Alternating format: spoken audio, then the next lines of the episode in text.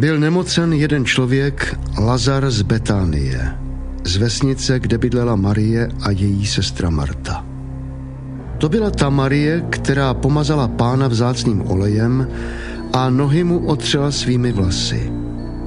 A její bratr Lazar byl nemocen. Sestry mu vzkázali, Pane, ten, kterého máš rád, je nemocen. Když to Ježíš uslyšel, řekl, Ta nemoc není k smrti, ale k slávě Boží, aby Syn Boží byl skrze ní oslaven. Ježíš Martu, její sestru i Lazara miloval. Když uslyšel, že je Lazar nemocen, zůstal ještě dva dny na tom místě, kde byl.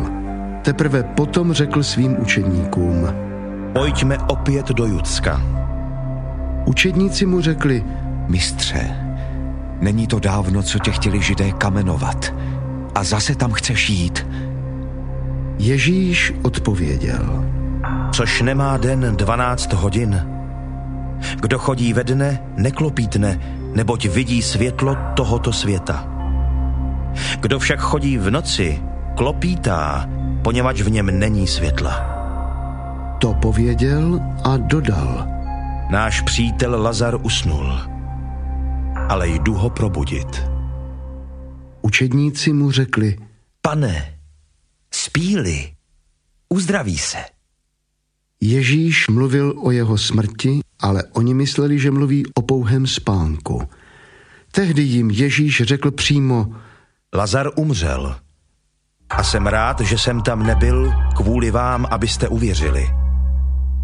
Pojďme k němu. Tomáš, jinak Didymos, řekl ostatním učedníkům, Pojďme i my, ať zemřeme spolu s ním. Když Ježíš přišel, shledal, že Lazar je již čtyři dny v hrobě. Betánie byla blízko Jeruzaléma, necelou hodinu cesty. A mnozí z Židů přišli k Martě a Marii, aby je potěšili v zármutku nad jejich bratrem. Když Marta uslyšela, že Ježíš přichází, šla mu naproti. Marie zůstala doma. Marta řekla Ježíšovi, Pane, kdybys byl zde, nebyl by můj bratr umřel. Ale i tak vím, že začkoliv požádáš Boha, Bůh ti dá. Ježíš jí řekl, Tvůj bratr vstane. řekla mu Marta, Vím, že vstane při vzkříšení v poslední den. Ježíš jí řekl, Já jsem vzkříšení a život. Kdo věří ve mne, i kdyby umřel, bude žít. A každý, kdo žije a věří ve mne, neumře na věky.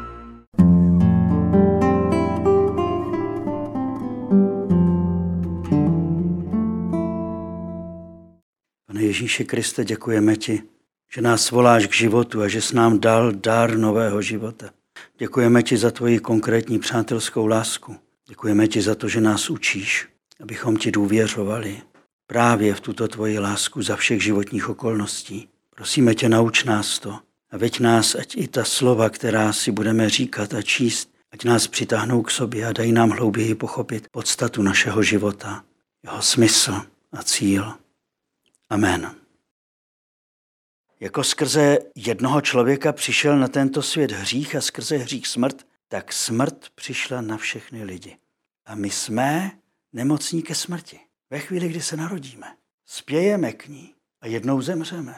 To je danost, i když před ní třeba tento svět zavírá oči a lidé nechtějí mluvit o umírání, o smrti. Rodiče se snaží děti uchránit všeho takového, jakoby tento rozměr k životu nepatřil.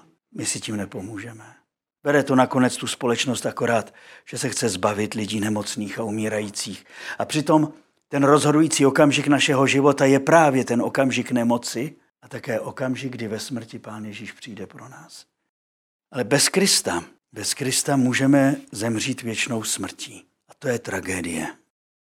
Ono striktně vzato Pán Ježíš nás ze smrti nezachraňuje. On nás zachraňuje v naší smrti. Protože ono to není možné. My zemřeme, ale on nás zachránil tím, že, že se stal člověkem smrtelným a zemřel také. A vlastně on proměnil tu smrt z toho tragického rozdělení a konce všech vztahů a propasti a beznaděje na cestu k definitivním krásným vztahům, k setkání, k plnosti. A to je to boží vítězství. Tím, že on dobrovolně podstoupil smrt za nás z lásky, z poslušností vůči Otci. A tím nás v té naší smrti zachraňuje a dává nám nový život. My známe dobře život, který vede ke smrti. Jak člověk stárne, tak si to čím dál víc uvědomuje. Taky už někteří z nás pohřbili třeba, rozloučili se s někým ze svých drahých rodičů. A víme, jak je důležité, že máme tu naději, která přesahuje na, za tu hraniny, hranici smrti. Že my známe ten život, který vede ke smrti. A Ježíš podstoupil smrt, která vede k životu. A mezi tím je ten paradox kříže. Jsou velikonoce, tajemství jeho ukřižované lásky. A to je taky tajemství našeho křesťanského života. Jinak neporozumíme to, jak Ježíš říká, eh, kdo miluje svůj život, tak ho ztratí. Kdo ho ztratí, ten ho získá. Kdo ho nenávidí, ten ho získá. Jo? Čili to bez pohledu na kříž nemáme vůbec šanci. Bez vědomí toho, že, že je tady jeden život, který smrtí pokračuje v naplnění, v plnosti života. Tak to jen tak na úvod toho tématu, které je tak silné právě před Velikonocemi. A teď trošku k těm detailům, které popisuje evangelista Jan. Ten Lazar byl bratr Marie a její sestry Marty.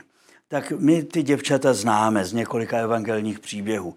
Že o nejvíce známý je ten příběh, který děvčata nemají moc rádi, že jo, ten o té Martě, Marto, Marto, si moc pečlivá, staráš se o mnoho věcí a docela je nám té Marty většinou líto, ne? Z obyčejných důvodů, protože se taky lítáme a taky se staráme a chceme si to pořád nějak ospravedlnit. Jedno je jisté, pán Ježíš miloval i Martu, i Marii, každá měla úplně jinou povahu, ale v tom konkrétním příběhu, který je tak známý, prostě ta, ta Martička nepochopila. Nepochopila, že sloužit je sice velká věc, pracovat taky a i dokonce je to nutnost a sloužit pánu, to je, to je úplně veliká věc, ale dát tomu přednost před nasloucháním jeho slovu, to není dobře. A nám se to všem motá stále dokola. Vždycky má, když se podíváme na ten svůj život, praktickém životě, vždycky má přednost to, co děláme, před tím, že nasloucháme. A pak se divíme, že ty věci jdou tak, jak, tak, jak jdou.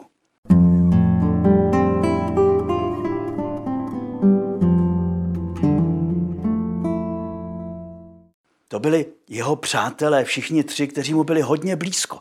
A je to důležité si uvědomit, protože pán Ježíš tyto přátelé nejenže neušetřil velké životní zkoušky, ale zdá se chvílemi, jako by s nimi tak jednal tak podivně. Pán Ježíš ty, ty přátelé svoje nešetří. My nemůžeme chtít, když chceme být pánu blízko jeho srdci, že budeme mít tu cestu takovou jako jednoduchou. On se o nás postará. On nás zahrne svojí láskou. Ale on nemůže prostě nás vést jinou cestou, než šel sám. Protože chce pro nás to největší dobro. A to je potřeba, aby člověk pochopil. Sestry mu vzkázali, ten, kterého miluješ, je nemocen. Víte, oni vůbec nepochybovali o tom, že ten Ježíš ho miluje, toho Lazara, nebo miloval. Ten, kterého miluješ, ještě v přítomném čase, je nemocen. Za chvíli zemřel. Oni nepochybovali ani o tom, že on miluje je, ale současně s tou láskou rozuměli tomu, že když nás miluje, tak musí přijít a Lazara zachránit. Takhle my to máme postavený. Ono to tak jednoduchý není. Když to Ježíš uslyšel, řekl, to není nemoc ke smrti, ale ke slávě boží, aby jí byl boží syn oslaven. Ježíš měl rád Martu a její sestru i Lazara. Existuje tedy nemoc, která vede ke smrti. V biblickém, v biblickém vyjádření je to náš hřích. Nemoc duše, která vede k definitivní smrti. Toho by se člověk měl bát. Toho se střežit, aby prostě neriskoval svoji spásu. A pak je nemoc, která vede k fyzické smrti, ale v té se má zjevit boží sláva. Z křesťanského hlediska umírání a smrt křesťana je okamžik slávy boží. Protože to je definitivní zakončení toho životního období, které je zkouškou a pán si pro nás přijde. Možná jste někteří byli u lůžka někoho umírajícího. To je tak velký rozdíl. Jak ten člověk žil, tak jak vypadá ta smrt. Mě dal pán Bůh tu milost, že jsem vlastně dochovala v náručí, zemřel můj vlastní otec i můj duchovní otec. Já jsem měl pocit v tom okamžiku té smrti, že si pro ně přišlo celý nebe. Tam nebyl prostor pro nic jiného, než pro hluboký pokoj. No, smrt to je okamžik slávy Boží, když člověk žije s Pánem Bohem tak, jak má. A je potřeba o tom mluvit, na smrt se chystat, počítat s ní, protože to je nakonec že jo, ta závěrečná zkouška mého života, ve které už nejspíš nebudu mít moc sil a nebudu to moc rozmýšlet, prostě půjdu tím směrem, kterým jsem šel celý život. Jak se lidově říká, že jo, kam se strom naklání, tam taky padne. Takže smrt může být odloučením od všeho, anebo také trvalým společenstvím s Bohem a tím taky se všemi, které milujeme. Proto je tak důležité, abychom dobře rozlišovali, co vede ke slávě Boží a co vede ke smrti. A ještě jednou ten Jan tam napíše, Ježíš měl rád Martu a její sestru i Lazara. Proč? Protože nastane něco, co je naprosto nečekaný.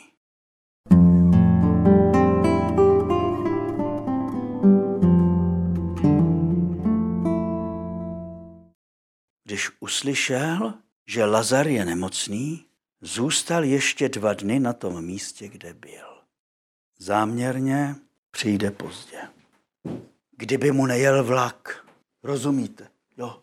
Nebo sám byl nemocen, kdyby zachraňoval ještě někoho jiného.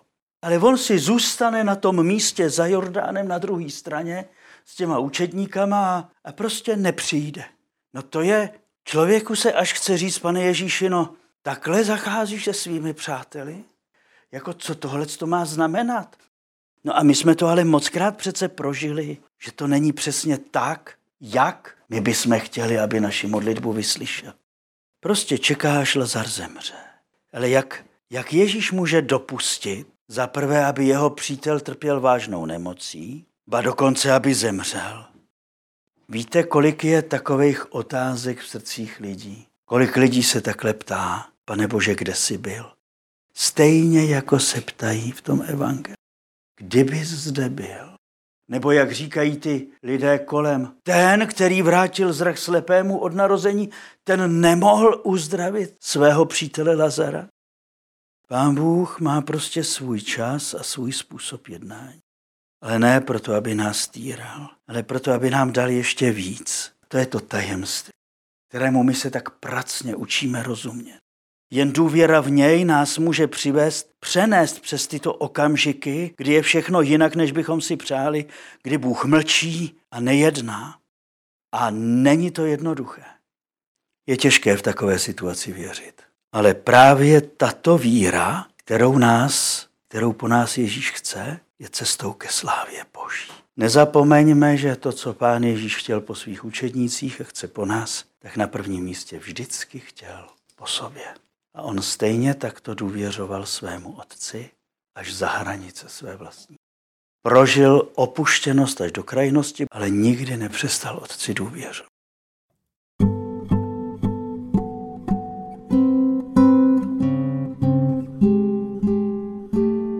Hospodin je můj pastýř, nic nepostrádám. Dává mi prodlévat na svěžích pastvinách, vodí mě k vodám, kde si mohu odpočinout. Občerstvuje mou duši, vede mě po správných cestách pro svoje jméno. I kdybych šel temnotou rokle, nezaleknu se zla. Vždyť ty jsi se mnou. Tvůj ký a tvá hůl, ty jsou má útěcha. Prostíráš pro mě stůl před zraky mých nepřátel. Hlavu mi mažeš olejem má číše přetéká. Štěstí a přízeň mě provázejí po všechny dny mého života.